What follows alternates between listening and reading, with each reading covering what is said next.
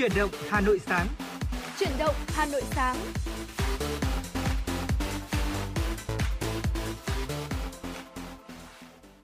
Trọng Khương và Lê Thông xin chào quý vị thính giả, quý vị và các bạn đang đến với chuyển động Hà Nội sáng. Thưa quý vị, chương trình của chúng tôi được phát sóng trên tần số FM 96 MHz của Đài Phát thanh và Truyền hình Hà Nội. Đồng thời chương trình cũng đang được phát trực tuyến trên trang web hanoitv.vn. Vâng, xin được chào ngày mới quý vị thính giả và xin được chào anh Trọng Khương. À, thưa quý vị và các bạn thân mến ạ, trong những ngày trở lại đây chúng ta thấy là thời tiết cũng uh, có sự thay đổi nhất định. Ừ. Uh, nhất là khi mà di chuyển vào buổi sáng sớm thì chúng ta thấy là uh, mặt trời cũng đã bắt đầu lên sớm hơn và đặc biệt là những tia nắng ấm áp đầu ngày thì cũng đã xuất hiện ừ. và chứng tỏ rằng là mùa hè đang đến rất gần với chúng ta rồi. Và hy vọng là quý vị thính giả chúng ta sẽ giữ sức khỏe thật là tốt để có thể hoàn thành tất cả những khối lượng công việc và dự định của mình đề ra. Bên cạnh đó thì đừng quên tương tác đồng hành cùng với chúng tôi trong các khung giờ phát sóng uh, chuyển động Hà Nội sáng từ 6 giờ 30 đến 7 giờ 30. Chúng tôi sẽ đáp ứng tất cả những yêu cầu âm nhạc cùng với những thông tin mà quý vị mong muốn cung cấp cho chương trình. Số hotline lúc này đó là 024 3773 6688 của chúng tôi cùng với trang fanpage chuyển động Hà Nội FM 96 sẽ là cầu nối để quý vị và các bạn có thể đến gần hơn cùng với những người thực hiện chương trình và chúng tôi cũng vậy, mong muốn đến gần hơn với thính giả mỗi ngày. Còn bây giờ thì có lẽ chúng ta sẽ cùng uh, bắt đầu chương trình ngày hôm nay với những thông tin đầu tiên ạ. Thưa, thưa quý vị, vào ngày 13 tháng 4, Chủ tịch nước Nguyễn Xuân Phúc đã ký quyết định số 443 về việc tặng thưởng huân chương dũng cảm cho Đại úy Thái Ngô Hiếu, cán bộ phòng cảnh sát phòng cháy chữa cháy và cứu nạn cứu hộ Công an tỉnh Đồng Nai. Bộ Công an vì đã có hành động dũng cảm cứu người, góp phần vào sự nghiệp xây dựng chủ nghĩa xã hội và bảo vệ Tổ quốc. Trước đó vào sáng 11 tháng 4, Chủ tịch nước Nguyễn Xuân Phúc đã biểu dương khen ngợi anh Thái Ngô Hiếu với tinh thần dũng cảm của người chiến sĩ công an nhân dân đã nỗ lực cứu 4 thanh niên bị đuối nước vào sáng 10 tháng 4 vừa qua. Chủ tịch nước Nguyễn Xuân Phúc nhấn mạnh đây thực sự là hành động dũng cảm, nghĩa hiệp, cao cả, được nhân dân cảm phục trân trọng. Những tấm gương quên mình vì tính mạng của người bị nạn như anh Hiếu cần được kịp thời lan tỏa để nhân lên niềm tin vào những điều tốt đẹp trong cuộc sống. Thưa quý vị, ngày 13 tháng 4, Cục Cảnh sát Giao thông Bộ Công an thông tin để bảo đảm an toàn cho người dân khi tham gia giao thông dịp nghỉ lễ 30 tháng 4 và mùng 1 tháng 5 sắp tới được an toàn thuận lợi, Bộ Công an đã triển khai kế hoạch về cao điểm kiểm tra, kiểm soát bảo đảm trật tự an toàn giao thông. Lực lượng cảnh sát giao thông toàn quốc cũng tổ chức tốt công tác nắm tình hình và ra soát lại toàn bộ các phương án phân luồng, chỉ huy điều khiển giao thông để sửa đổi, bổ sung hoặc là xây dựng mới cho phù hợp, kịp thời huy động lực lượng, phối hợp bố trí lực lượng thường trực ứng trực để giải quyết khi có dấu hiệu ùn tắc giao thông, không để xảy ra tình trạng ùn tắc giao thông kéo dài, nhất là trên các trục chính ra vào Hà Nội và thành phố Hồ Chí Minh cùng với các tuyến cao tốc quốc lộ trọng điểm và đường Hồ Chí Minh. Đợt cao điểm sẽ bắt đầu được thực hiện từ ngày 15 tháng 4 đến hết ngày 15 tháng 5 năm 2022. Ngày 13 tháng 4, Liên đoàn Lao động thành phố Hà Nội cho biết, chương trình một triệu sáng kiến, nỗ lực vượt khó sáng tạo, quyết tâm chiến thắng đại dịch Covid-19 đang thu hút đông đảo cán bộ, đoàn viên, người lao động tham gia đóng góp nhiều sáng kiến cho sự phát triển của cơ quan doanh nghiệp, tổ chức công đoàn và đất nước. Để đạt được kết quả trên, Liên đoàn Lao động thành phố Hà Nội đã tập trung triển khai nhiều giải pháp. Điển hình là đưa nội dung thực hiện chương trình vào các chỉ tiêu đánh giá công tác thi đua khen thưởng năm 2022, có cơ chế động viên, khen thưởng, hỗ trợ kịp thời đối với cán bộ công đoàn trực tiếp triển khai thực hiện, những tập thể, cá nhân có thành tích trong tham gia hưởng ứng, chỉ đạo thành lập tổ hỗ trợ sáng kiến hoạt động hiệu quả ứng dụng công nghệ thông tin trong việc hướng dẫn, đôn đốc công đoàn cấp trên cơ sở tham gia chương trình, thiết kế video, hình ảnh hướng dẫn cách đăng nhập và nộp sáng kiến tham gia chương trình dễ hiểu, đơn giản. Theo tin từ Sở Y tế thành phố Hà Nội tính từ 18 giờ ngày 12 tháng 4 đến 18 giờ ngày 13 tháng 4, trên địa bàn thành phố ghi nhận 1.727 ca COVID-19, trong đó có 629 ca trong cộng đồng, 1.098 ca đã cách ly. Đây cũng là số ca mắc cấp nhất trong hơn 3 tháng vừa qua. Và cũng theo báo cáo mới nhất của Sở Y tế thành phố, đến nay toàn thành phố còn hơn 144.700 ca COVID-19 hiện đang được điều trị theo dõi, giảm gần 2.700 ca so với ngày trước đó. Trong đó số ca phải điều trị ở bệnh viện chỉ còn 581 người, giảm 39 ca, số còn lại là hơn 144.000 ca theo dõi cách ly tại nhà. Về vấn đề tiêm phòng vaccine COVID-19, các trung tâm y tế quận huyện, thị xã và trung tâm kiểm soát bệnh tật thành phố báo cáo đã tiêm được hơn 4,3 triệu liều nhắc lại, đạt 93%. Ngoài ra có thêm gần 140.000 mũi nhắc lại được tiêm bởi các bệnh viện trên địa bàn thành phố. Như vậy là gần 100% người dân cần tiêm mũi bổ sung cũng đã được tiêm. Khoảng 99,9% trẻ từ 12 đến 17 tuổi đã tiêm đủ hai mũi. CDC Hà Nội cũng đánh giá tình hình dịch bệnh COVID-19 trên địa bàn thành phố đã được kiểm soát và có xu hướng giảm. Dù vậy thì Phó Giám đốc Sở Y tế Hà Nội Vũ Cao Cương yêu cầu trong thời gian tới các đơn vị trong ngành cần tiếp tục tập trung thực hiện tốt công tác phòng chống dịch bệnh COVID-19, đặc biệt là phát hiện sớm những biến chủng mới có thể xâm nhập, lây lan trong cộng đồng. Bên cạnh đó, tiếp tục triển khai thực hiện tiêm phòng COVID-19 mũi nhắc lại đối với những trường hợp đã tiêm mũi thứ hai và chuẩn bị tốt kế hoạch tiêm cho trẻ từ 5 đến dưới 12 tuổi khi Bộ Y tế giao, quản lý người bệnh COVID-19 tại nhà kịp thời, hiệu quả. Và đó là một số thông tin thời sự đáng chú ý chúng tôi cập nhật và gửi đến quý vị trong những phút đầu tiên của chuyển động Hà Nội sáng. Ngay bây giờ thì xin mời quý vị cùng chúng tôi đến với không gian âm nhạc, cùng chúng tôi lắng nghe ca khúc có tựa đề Phút ban đầu qua tiếng hát của Hoài Lâm.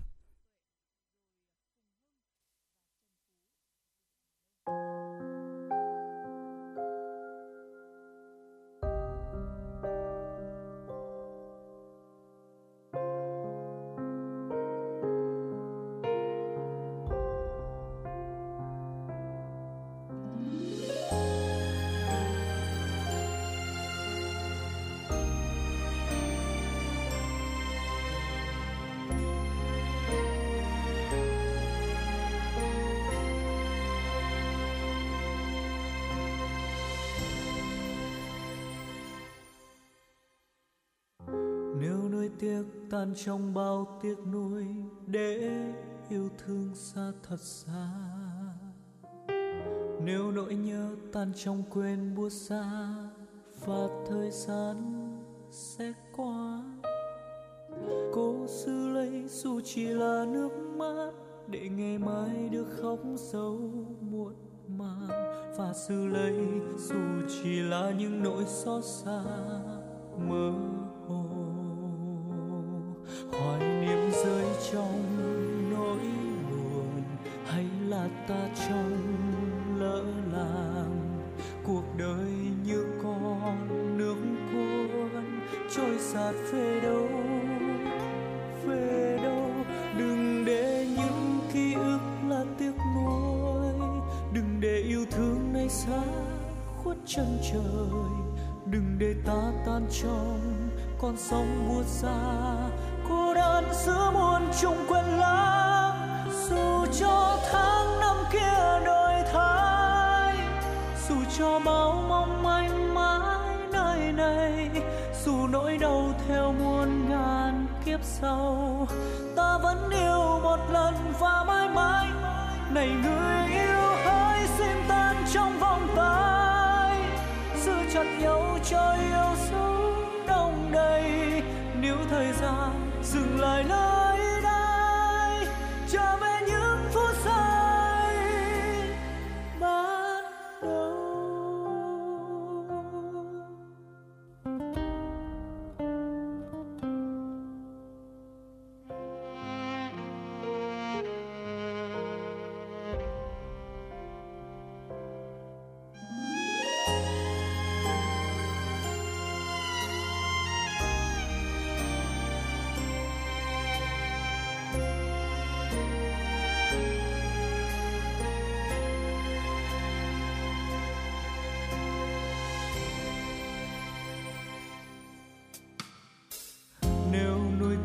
tan trong bao tiếc nuối để yêu thương xa, thật xa.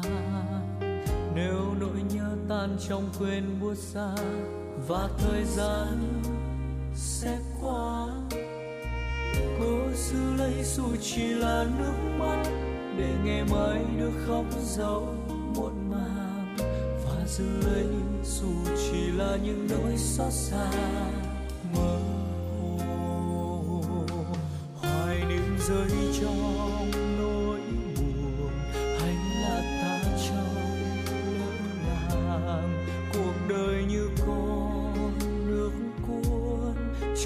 Trôi về đâu về đâu? Đừng để những ký ức là tiếc nuối.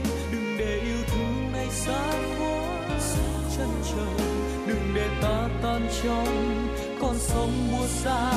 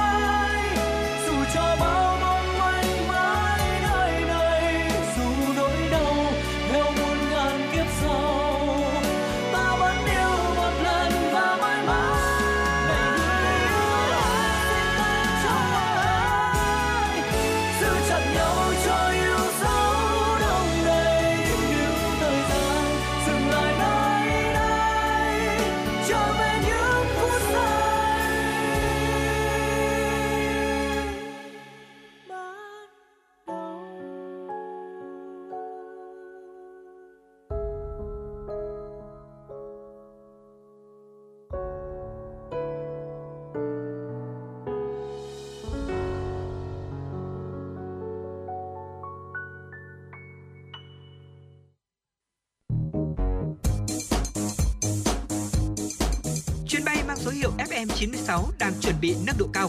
Quý khách hãy thắt dây an toàn, sẵn sàng trải nghiệm những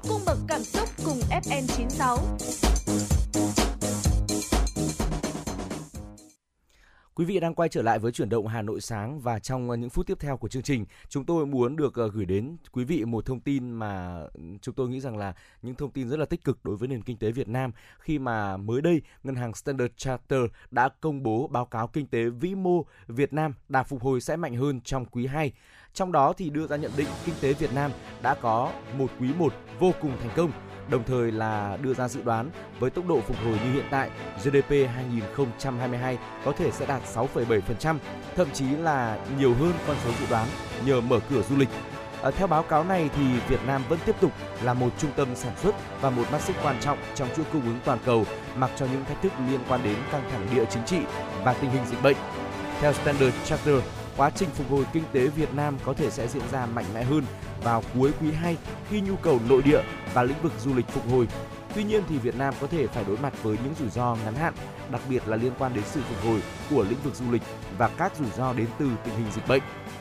Ông Tim Lelahafen, chuyên gia kinh tế phụ trách Thái Lan và Việt Nam của ngân hàng Standard Chartered chia sẻ, chính phủ đã dỡ bỏ quy định về cách ly cho khách quốc tế đến Việt Nam kể từ giữa tháng 3 Chúng tôi cho rằng việc mở cửa lĩnh vực du lịch vốn đóng góp 10% vào GDP sẽ là yếu tố cần được quan sát và đánh giá sát sao trong quý 2 năm nay và sau 2 năm phải đóng cửa vì dịch bệnh.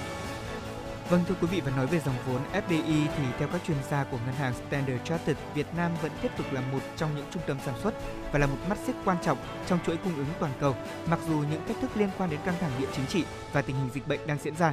Trích dẫn nội dung báo cáo cũng cho biết là dòng vốn FDI chảy vào Việt Nam đã bắt đầu tăng lên trong năm 2022 sau khi suy giảm vì biến chủng Delta và Omicron trong năm 2021. Standard Chartered cũng kỳ vọng xu hướng này sẽ còn tiếp diễn, đặc biệt là trong các lĩnh vực như là sản xuất và cung ứng điện, xăng dầu và thiết bị điều hòa không khí. Theo đó thì các nhà đầu tư nước ngoài sẽ tiếp tục là động lực chính để giúp Việt Nam đóng góp vào chuỗi cung ứng toàn cầu nhiều doanh nghiệp công nghệ lớn trên thế giới đã chuyển hoặc là có kế hoạch chuyển hoạt động từ Trung Quốc sang Việt Nam trong những năm gần đây để đa dạng chuỗi cung ứng của mình. Ông Kim Leha Lafan cũng cho biết thêm Việt Nam đang tiếp tục là một trung tâm sản xuất của khu vực trong các lĩnh vực như là điện tử, dệt may và da dày. Thưa quý vị, về vấn đề lạm phát thì Standard Chartered duy trì dự báo về lạm phát của Việt Nam ở mức là 4,2% cho năm 2022 và 5,5% cho năm 2023 các yếu tố về nguồn cung sẽ mang đến rủi ro làm gia tăng lạm phát, đặc biệt là tình hình căng thẳng địa chính trị hiện tại. Trong trung hạn, các yếu tố ảnh hưởng đến lạm phát đến từ nguồn cầu sẽ gia tăng khi mà nền kinh tế phục hồi. Ben Hung, giám đốc điều hành khu vực châu Á của ngân hàng Standard Chartered cho biết thêm là tương lai của sự bền vững và hành trình của chúng tôi hướng tới net zero đòi hỏi nỗ lực chung và hành động tập thể.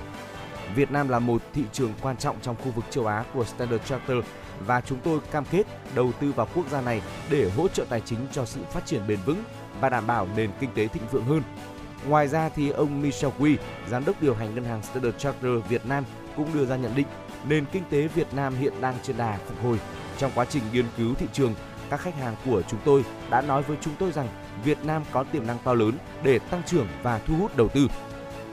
Vâng thưa quý vị và ông à, Michael Wee cũng nhấn mạnh rằng Việt Nam ngày càng đóng vai trò quan trọng trong thương mại quốc tế và chuỗi cung ứng toàn cầu.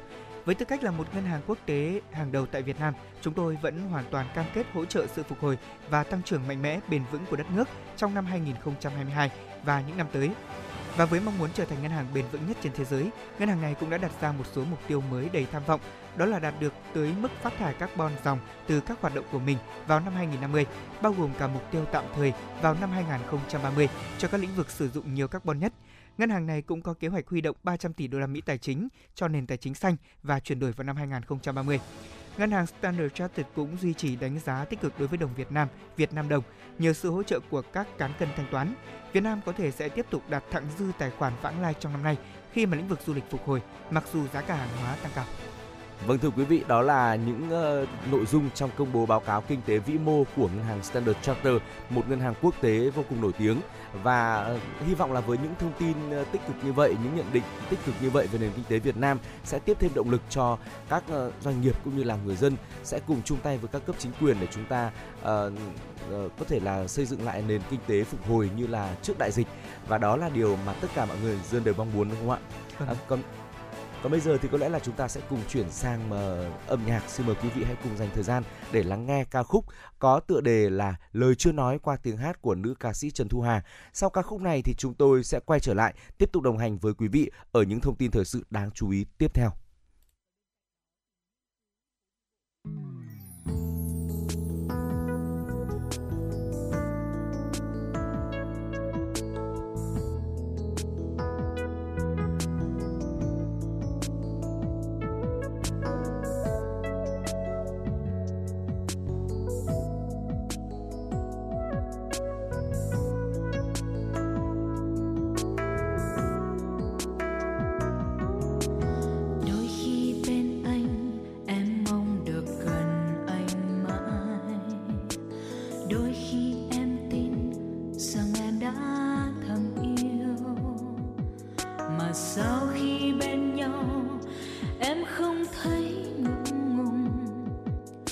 Còn sau khi xa anh lòng em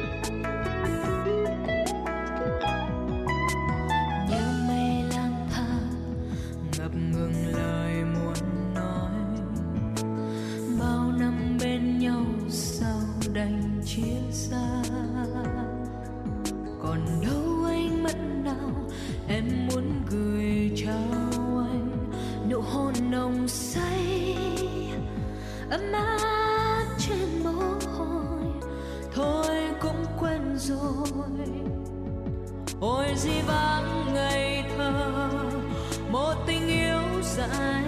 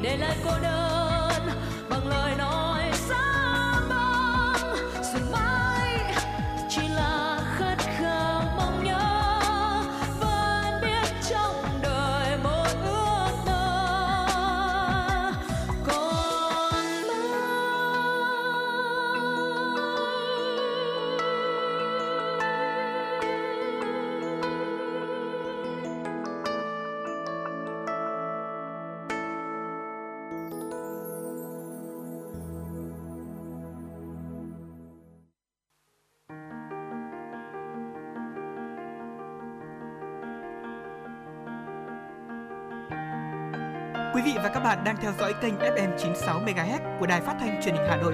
Hãy giữ sóng và tương tác với chúng tôi theo số điện thoại 024 3773 6688. FM 96 đồng hành trên mọi nẻo đường.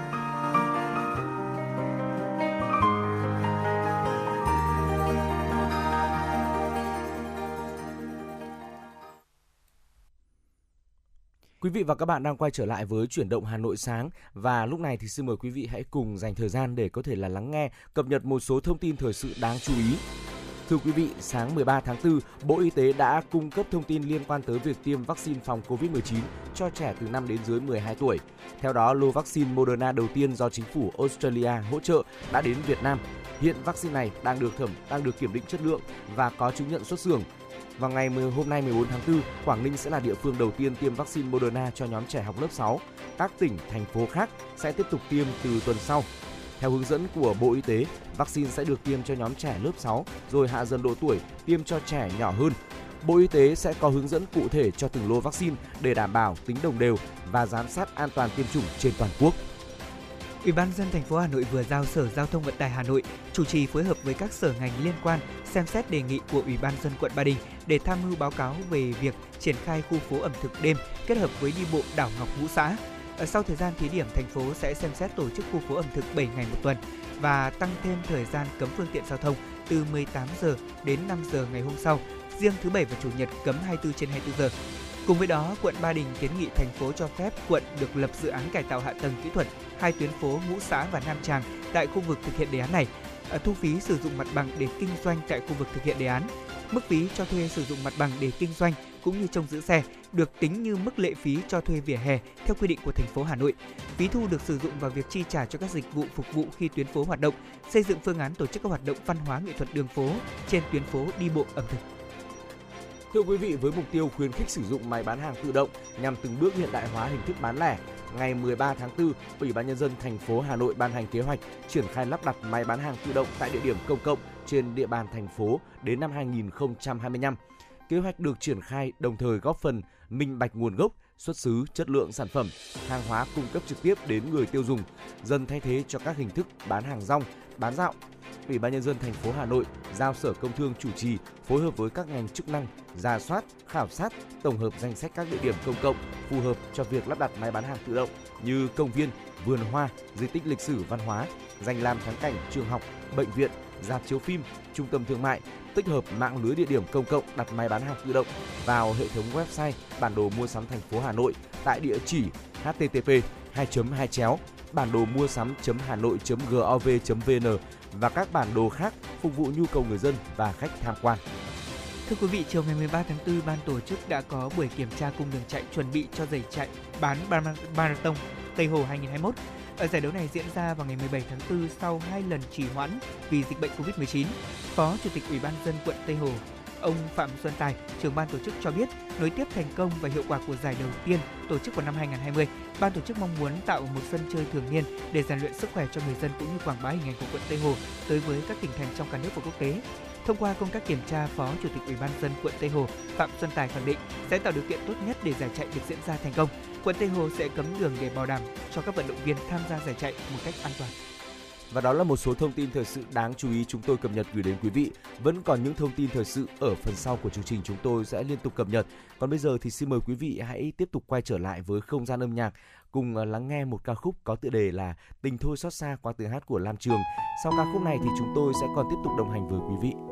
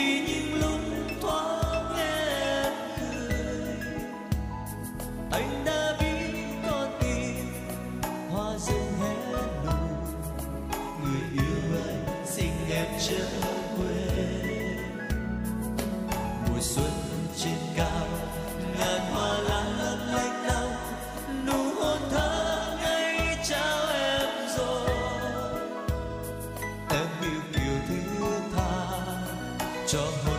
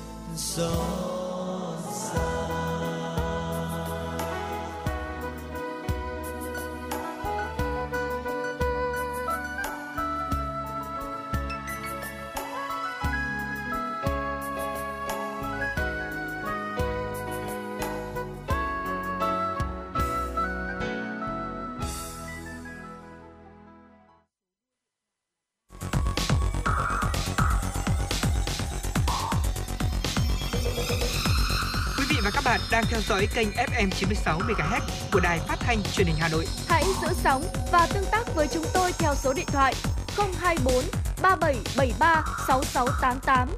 FM 96 đồng hành trên, trên mọi nẻo đường. đường. Quay trở lại với chuyển động Hà Nội sáng thì lúc này xin mời quý vị hãy cùng chúng tôi tiếp tục đến với một số thông tin thời sự đáng chú ý mà phóng viên của chương trình mới cập nhật. Trước băn khoăn của một số trường mầm non về phương án xử lý khi có trẻ là F0 tại lớp học, ngày 13 tháng 4, thông tin từ Sở Giáo dục và Đào tạo Hà Nội cho biết, căn cứ tình hình thực tế và diễn biến của dịch COVID-19, phương án xử lý F0 tại trường mầm non có sự điều chỉnh bảo đảm phù hợp hơn. Theo đó, khi có trẻ là F0 đang học tại lớp, chỉ xét nghiệm F1, các trường hợp không phải là F1 vẫn tiếp tục học tập bình thường. Theo đó, quy trình xử lý khi trẻ mầm non là F0 trong lớp học được thực hiện như đối với học sinh phổ thông là F0 Cụ thể, khi phát hiện trẻ mầm non là F0, giáo viên cho cả lớp ngồi yên tại chỗ, đưa F0 đến phòng cách ly tạm thời của trường. Sau đó tổ chức xét nghiệm cho những trẻ được xác định là F0. Các trẻ không phải là F1 thì tiếp tục học tập bình thường. Theo thống kê của Sở Giáo dục và Đào tạo Hà Nội, cấp học mầm non hiện có hơn 21.000 ca F0, trong đó có gần 13.000 trẻ, còn lại là giáo viên. Thưa quý vị, ngày 13 tháng 4, Công an quận Bắc Từ Liêm Hà Nội đã khởi tố vụ án khởi tố bị can đối với Nguyễn Thị Thu, sinh năm 1979, ở phường Vạn Mỹ, quận Ngô Quyền, thành phố Hải Phòng và Nguyễn Văn Phi, sinh năm 1976, ở xã Lệ Chi, huyện Gia Lâm, Hà Nội để điều tra về tội trộm cắp tài sản. Tại cơ quan công an thì Nguyễn Thị Thu và Nguyễn Văn Phi đã khai nhận hành vi trộm cắp tài sản của mình. Theo kết quả giám định, tổng giá trị hàng hóa mà Thu trộm cắp tại hai siêu thị trong ngày 28 tháng 3 là hơn 3 triệu đồng. Mở rộng điều tra thì Công an cũng cho biết Nguyễn Thị Thu là đối tượng từng có 4 tiền án về tội trộm cắp tài sản tại các siêu thị nhỏ trên địa bàn quận Bắc Từ Liêm, Hai Bà Trưng, Hà Nội. Thưa quý vị và các bạn, hiện nay tuy dịch COVID-19 không còn căng thẳng như giai đoạn 2 năm vừa qua, tuy nhiên đâu đó vẫn có những trường hợp gặp nhiều nguy hiểm với căn bệnh này. Vì vậy, phương pháp điều trị hiệu quả dành cho những người có bệnh nền vẫn là điều người dân vô cùng quan tâm. Các bác sĩ Bệnh viện Nội tiết Trung ương vừa điều trị cho một bệnh nhân có tiền sử đái tháo đường tuyếp 2, tăng huyết áp nhiều năm, mắc COVID-19 kèm theo biểu hiện suy hô hấp, sốt cao, mệt mỏi. 40 ngày trước, bệnh nhân là một người đàn ông 70 tuổi ở Phú Xuyên, Hà Nội được chuyển đến Bệnh viện Nội tiết Trung ương trong tình trạng lơ mơ, suy hô hấp cấp nguy kịch, huyết áp tụt, sút 10 kg, thể trạng suy kiệt. Sau khi tiến hành chụp X-quang phổi, các bác sĩ thấy tổn thương phổi lan tỏa hai bên.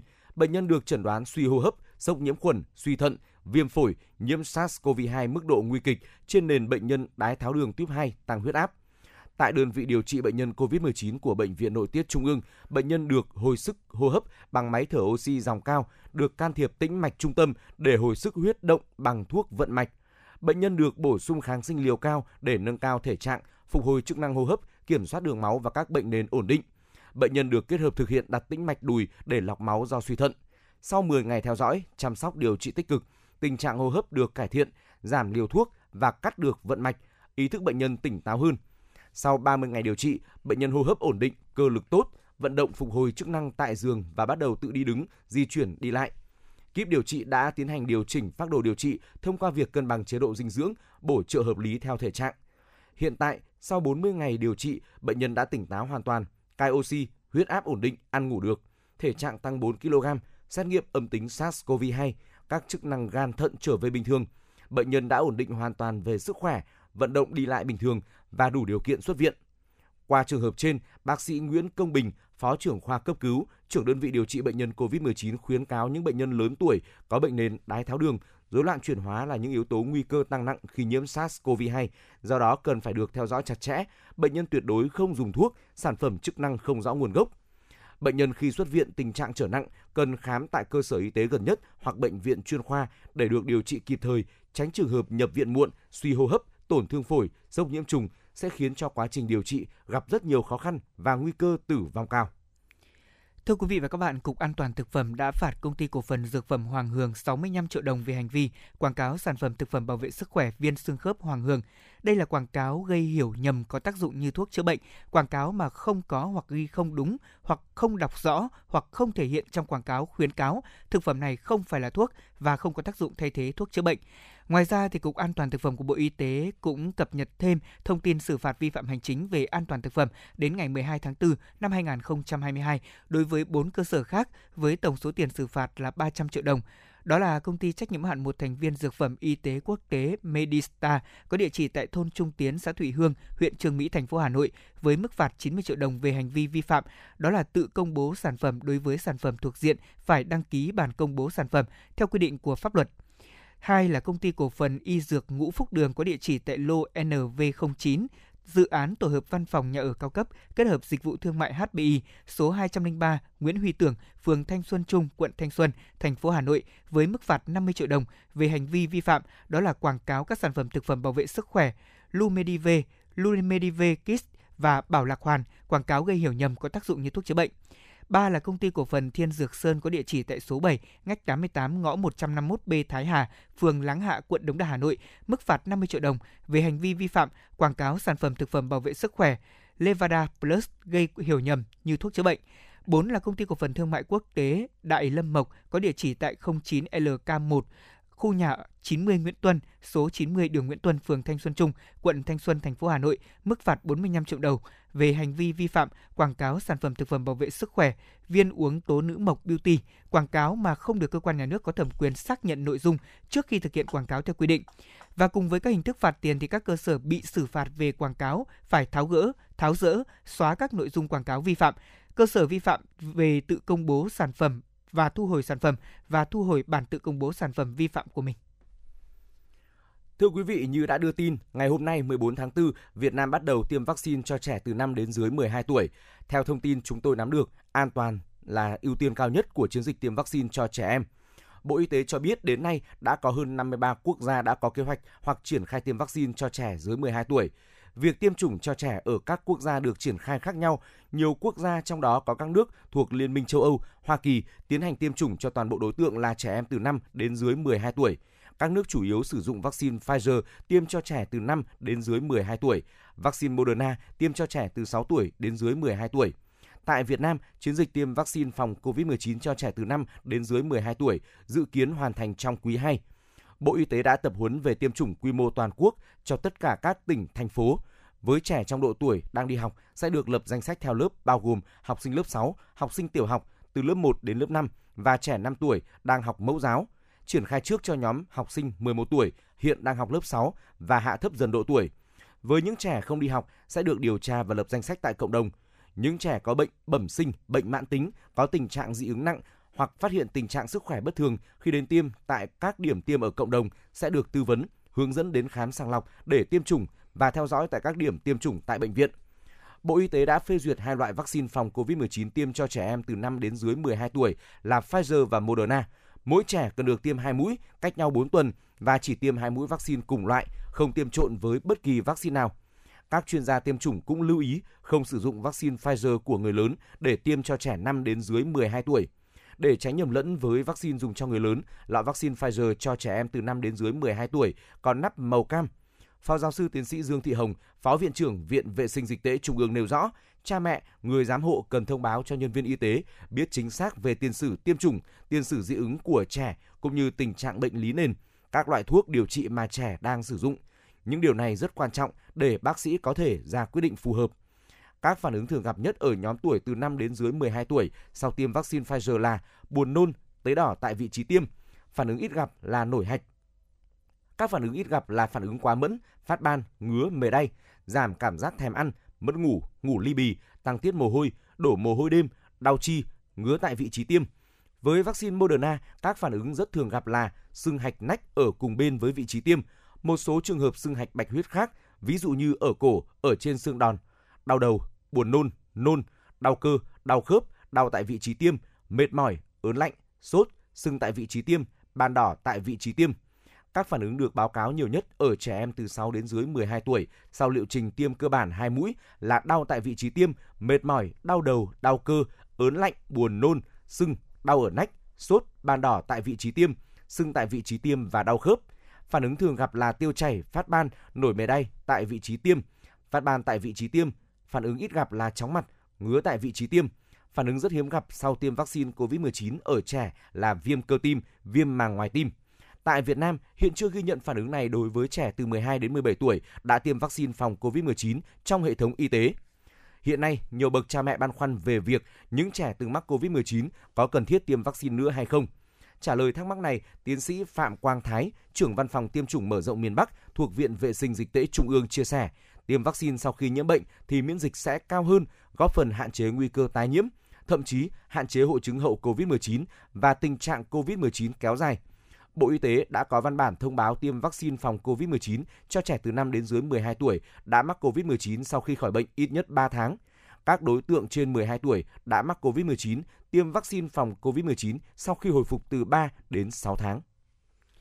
Vâng thưa quý vị, ngày 13 tháng 4, Công an quận Ba Đình, Hà Nội đã tạm giữ hình sự với đối tượng Nguyễn Hoàng Long, sinh năm 2000, ở thôn Liêm Túc, xã Thanh Liêm, tỉnh Hà Nam để điều tra về hành vi mua bán trái phép chất ma túy.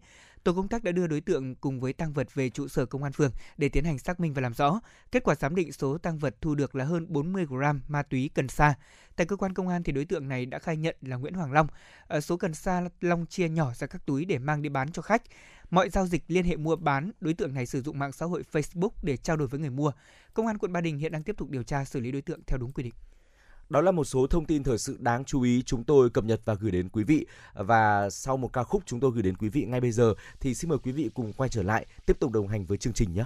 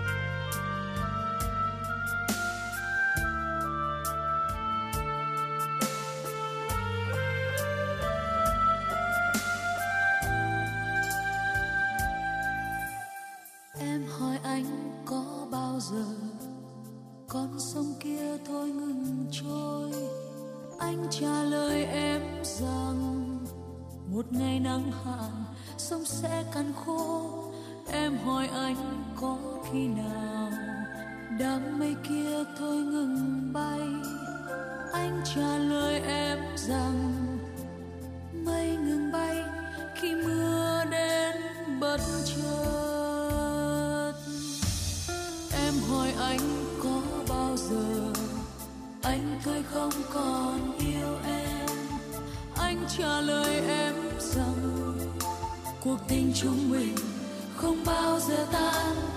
Em hỏi anh đến khi nào? Anh đi chung đường người ta. Anh cười với em rằng, tình yêu đôi ta mãi chung một đường.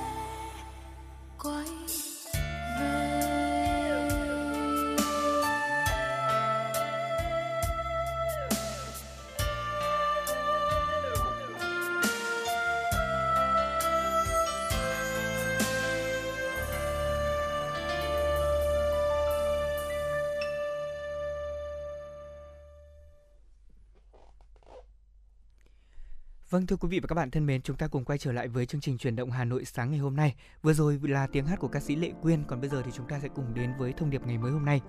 Thưa quý vị, con người vốn sinh ra là sinh vật rất dễ thích nghi, rèn luyện bản thân bằng những lối sống nhiều thử thách hơn. Ờ, thì chắc chắn là các bạn cũng sẽ ưu tú hơn rất nhiều người. Và để có thể thành công thì thái độ cũng quan trọng ngang bằng với khả năng. Và thêm một chút bền bỉ, một chút nỗ lực và điều tưởng chừng như là thất bại vô vọng có thể biến thành thành công rực rỡ. Ngày hôm nay hãy cùng với chúng tôi tìm hiểu 7 thói quen thay đổi nửa đời sau của bạn. Thưa quý vị, đầu tiên điều đầu tiên mà chúng tôi muốn chia sẻ đó là hãy nâng cao sự tập trung của bản thân. Hãy thử mở điện thoại ra kiểm tra xem bạn đã dành bao nhiêu thời gian cho mỗi ứng dụng trong đó. Thời đại của công nghệ khiến sự chú ý của con người bị phân tán đi, cuộc sống đầy rẫy những cám dỗ xung quanh. Điều quan trọng là bạn cần tỉnh táo, tự chủ bản thân và đặt tầm nhìn của mình đúng vị trí nhé. Thứ hai đó là chúng ta hãy học thói quen ghi chép mỗi ngày và kiểm soát cảm xúc của mình. À, bạn nên có một thói quen ghi chép hàng ngày từ những việc à, xảy ra bạn cảm thấy như thế nào hay là bất cứ điều gì mà chúng ta cảm thấy ảnh hưởng đến bản thân. Nếu như xảy ra chuyện gì đó làm ảnh hưởng đến bạn, tạo ra những cảm xúc tiêu cực thì bạn cần đặc biệt quan tâm hơn. Và trên thực tế thì mô hình nhận thức của con người sẽ là sự việc, nhận thức và cảm xúc. Ở mỗi người đều có nhận thức khác nhau về mỗi sự việc, hành động xảy ra trong cuộc sống cốt lõi để có thể thay đổi cảm xúc của bản thân chính là chúng ta phải thay đổi nhận thức của mình. Đừng cố gắng kìm nén cảm xúc tiêu cực của mình và thay vì đó thì có thể thay đổi cách nhìn, nhận cũng như là lối tư duy của chúng ta. Thế giới thì không thay đổi, thế nhưng mà cách nhìn nhận của bạn về thế giới cũng sẽ thay đổi. Bạn nên bắt đầu chú ý đến những hành động tử tế cũng như là những sự quan tâm nhỏ bé từ người khác thay vì chúng ta chú ý đến sự tiêu cực hay là giận dữ. Điều tiếp theo đó là hãy luôn mỉm cười. Thưa quý vị, hãy bắt đầu ngày mới bằng một nụ cười. Ít ra thì đó cũng là một sự khởi đầu tốt đẹp. Nụ cười sẽ tạo nên nguồn năng lượng tích cực, khiến người khác cảm thấy thoải mái khi ở bên cạnh bạn. Nụ cười thì rất đáng giá, nó có thể mang lại cả bầu trời an yên, cũng mang lại cả niềm hạnh phúc, vận may cho chính bản thân và những người xung quanh. Đừng có ngày ngày ủ rột mà hãy cười tươi như ánh mặt trời nhé. Vâng, thứ tư đó là chúng ta cần rèn luyện thói quen đọc kỹ và suy ngẫm. Ờ, có rất nhiều người không hứng thú với việc đọc sách hay là tìm hiểu những câu chuyện chuyên sâu về một vấn đề nào đó. Ừ. Ờ, họ thường lựa chọn những gì nhanh chóng hơn, ví dụ như là xem video ngắn tóm tắt hoặc là xem các bộ phim truyền hình hay là chơi các trò chơi mỗi ngày. Ờ, nếu một người tiếp nhận thông tin quá hời hợt và không có chiều sâu trong một thời gian dài thì chắc chắn là nhận thức và sự hiểu biết cũng sẽ có phần giảm đi. Chỉ có một cách giải quyết duy nhất của vấn đề này thôi, đó là chúng ta hãy để bản thân sống chậm lại, đọc nhiều hơn, nghĩ nhiều hơn Thay vì nhanh chóng với mọi việc và nhận lấy kết quả không như ý thì chúng ta hãy chậm lại, suy nghĩ cũng như đưa ra quyết định một cách đúng nhất quý vị nhé. Và chúng ta cũng hãy nên bỏ đi những thứ không cần thiết xung quanh. Đồ không còn giá trị sử dụng thì nên bỏ đi, đừng luyến tiếc. Nói như vậy thì không phải là khuyên quý vị thính giả là chúng ta không trân trọng những vật dụng cũ mà ở đây chính là muốn quý vị và các bạn chúng ta hãy uh, thay đổi, dọn dẹp lại không gian sống của mình sống trong căn phòng bừa bộn thì chắc chắn sẽ khiến chúng ta thấy rất là mệt mỏi, không có hứng thú làm việc. Những món đồ trang trí thừa trên kệ, những bưu thiếp, quá nhiều ly tách quần áo cũ và thậm chí là cả ống đựng mỹ phẩm nữa, tất cả đều nên được dọn dẹp lại. Nếu mà làm được như vậy thì chúng ta chắc chắn là sẽ có được một tâm trạng thoải mái, tràn đầy hứng khởi để bắt đầu một ngày mới khi mà ở trong một căn nhà, một căn phòng sạch sẽ thoáng đãng. Vâng, thứ sáu đó là chúng ta nên để ý tới các chi tiết nhỏ. À, thưa quý vị, những điều lớn lao thì được tạo nên từ những điều nhỏ nhặt. Những cơ hội quan trọng nhất lại thường được giấu kỹ trong những sự kiện tưởng chừng rất nhỏ bé trong đời chúng ta. À, nếu không chú ý vào những sự kiện như vậy thì chúng ta có thể đang dễ dàng bỏ lỡ cơ hội của chính mình đừng thường xuyên nhờ vả người khác giúp đỡ chúng ta những chuyện nhỏ nhặt. À, có thể là bạn cảm thấy nó không đáng kể thế nhưng phần lớn ấn tượng tốt hay xấu của người khác với chúng ta lại đều thông qua những hành động rất nhỏ như vậy. Đôi khi một cử chỉ nhỏ thôi cũng có thể làm thay đổi hoặc là tạo nên sự khác biệt trong cuộc sống của mỗi người đấy ạ. Và điều cuối cùng chúng tôi muốn được chia sẻ với quý vị và đó là hãy kích thích tham vọng của bản thân. Đừng cho rằng tham vọng là điều xấu xa đôi khi nó sẽ là chất xúc tác để chúng ta cố gắng và nỗ lực khi mà có một câu chuyện rằng là khi mà có một người mắc nợ, họ đã đến một cửa hàng xe sang trọng. Tất cả những chiếc xe ở đó đều làm cho họ cảm thấy là đỏ mắt thèm thuồng. Sau đó thì người này đã dặn lòng mình là nhất định phải nỗ lực hơn nữa để biến ước mơ thành hiện thực. Vậy nên hãy khơi dậy tham vọng của bản thân và nỗ lực trong tương lai để có thể hoàn thành nó, quý vị nhé. Vâng thưa quý vị và các bạn, có thể nói rằng là những thói quen mà chúng tôi vừa chia sẻ với quý vị cũng rất là gần gũi thôi. Đầu tiên là mình nâng cao sự tập trung của bản thân. Điều này thì chắc chắn là mỗi người cần phải rèn luyện hàng ngày rồi. Ừ. Thứ hai là việc chúng ta học thói quen ghi chép mỗi ngày cũng như là kiểm soát cảm xúc. có thể nhiều người thay công cụ ghi chép truyền thống bằng công cụ trên mạng xã hội ừ. bằng những dòng cảm xúc trên mạng xã hội cũng là được thế nhưng mà việc kiểm soát cảm xúc hàng ngày thì có lẽ là chúng ta cũng cần phải tập luyện thêm vào đó một chữ đó là chữ nhẫn đúng không ạ phải ừ. kiên nhẫn để kiểm soát cảm xúc của mình thứ ba là hãy luôn mỉm cười. Điều này thì có lẽ là nhiều người thực hiện thường xuyên. Thế nhưng mà ý nghĩa của sự mỉm cười có lẽ đến từ những điều rất nhỏ nhặt khi mà chúng ta sống thật tốt với chính mình, thật tốt với những người xung quanh. Hay là thứ tư đó là rèn luyện thói quen đọc kỹ và suy ngẫm, rồi là bỏ đi những thứ không cần thiết xung quanh. Chú ý đến các chi tiết nhỏ nhặt và kích thích tham vọng của bản thân tôi nghĩ rằng là những điều này là những điều hoàn toàn chúng ta có thể rèn luyện qua thời gian. Ừ. và chính vì vậy mà chúng tôi mới đưa vào đưa ra trong cái tiểu mục này với nội dung là bảy thói quen thay đổi nửa đời sau của bạn. Hy vọng là quý vị cũng đã hài lòng với những gì mà chúng tôi chia sẻ và thưa quý vị, thông điệp ngày mới, những thông điệp tích cực mà chúng tôi chia sẻ đến với quý vị cũng đã khép lại 60 phút mà Trọng Khương và Lê Thông đồng hành với quý vị trong chuyển động Hà Nội sáng. À, một ca khúc có tựa đề Chuyện của mùa đông qua tiếng hát của Hà Anh Tuấn là một ca khúc, một món quà âm nhạc mà chúng tôi muốn gửi đến quý vị thay cho lời chào kết của những người thực hiện chương trình. Xin kính chào tạm biệt và hẹn gặp lại ở khung giờ trưa của chuyển động Hà Nội. Lắng nghe thành phố lên đèn và nhớ lần hẹn mình cười nói say sưa, quên hết ngày giờ. Đến khi thành phố xuống đèn, muôn sáng thức dậy, nhìn thấy em bên mình, thấy em ngủ vui trong vòng tay anh. Cuộn tròn thì thầm bên anh kia nắng lên rồi. Buổi sáng nhạc. Có bao giờ đông ngọt ngào đến thế? Mùa đông dịu dàng đến thế?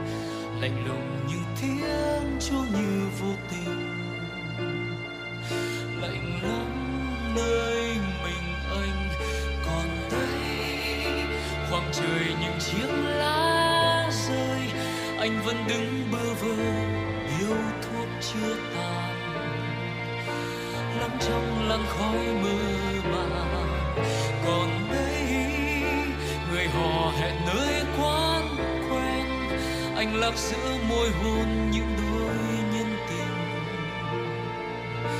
Giữa đêm thành phố không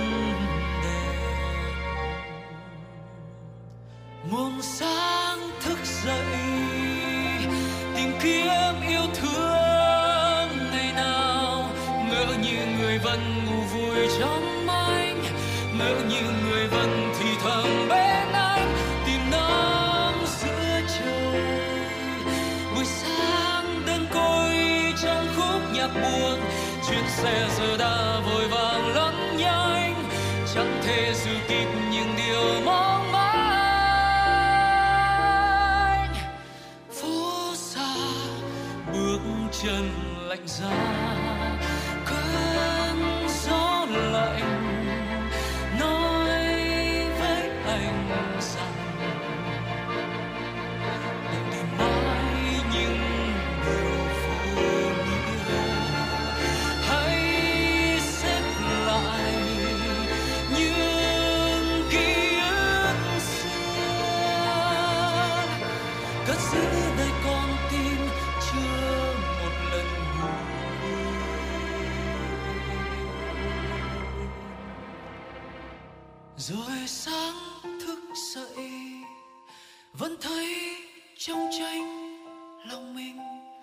Lắng nghe mùa đông từng cơn gió cuốn.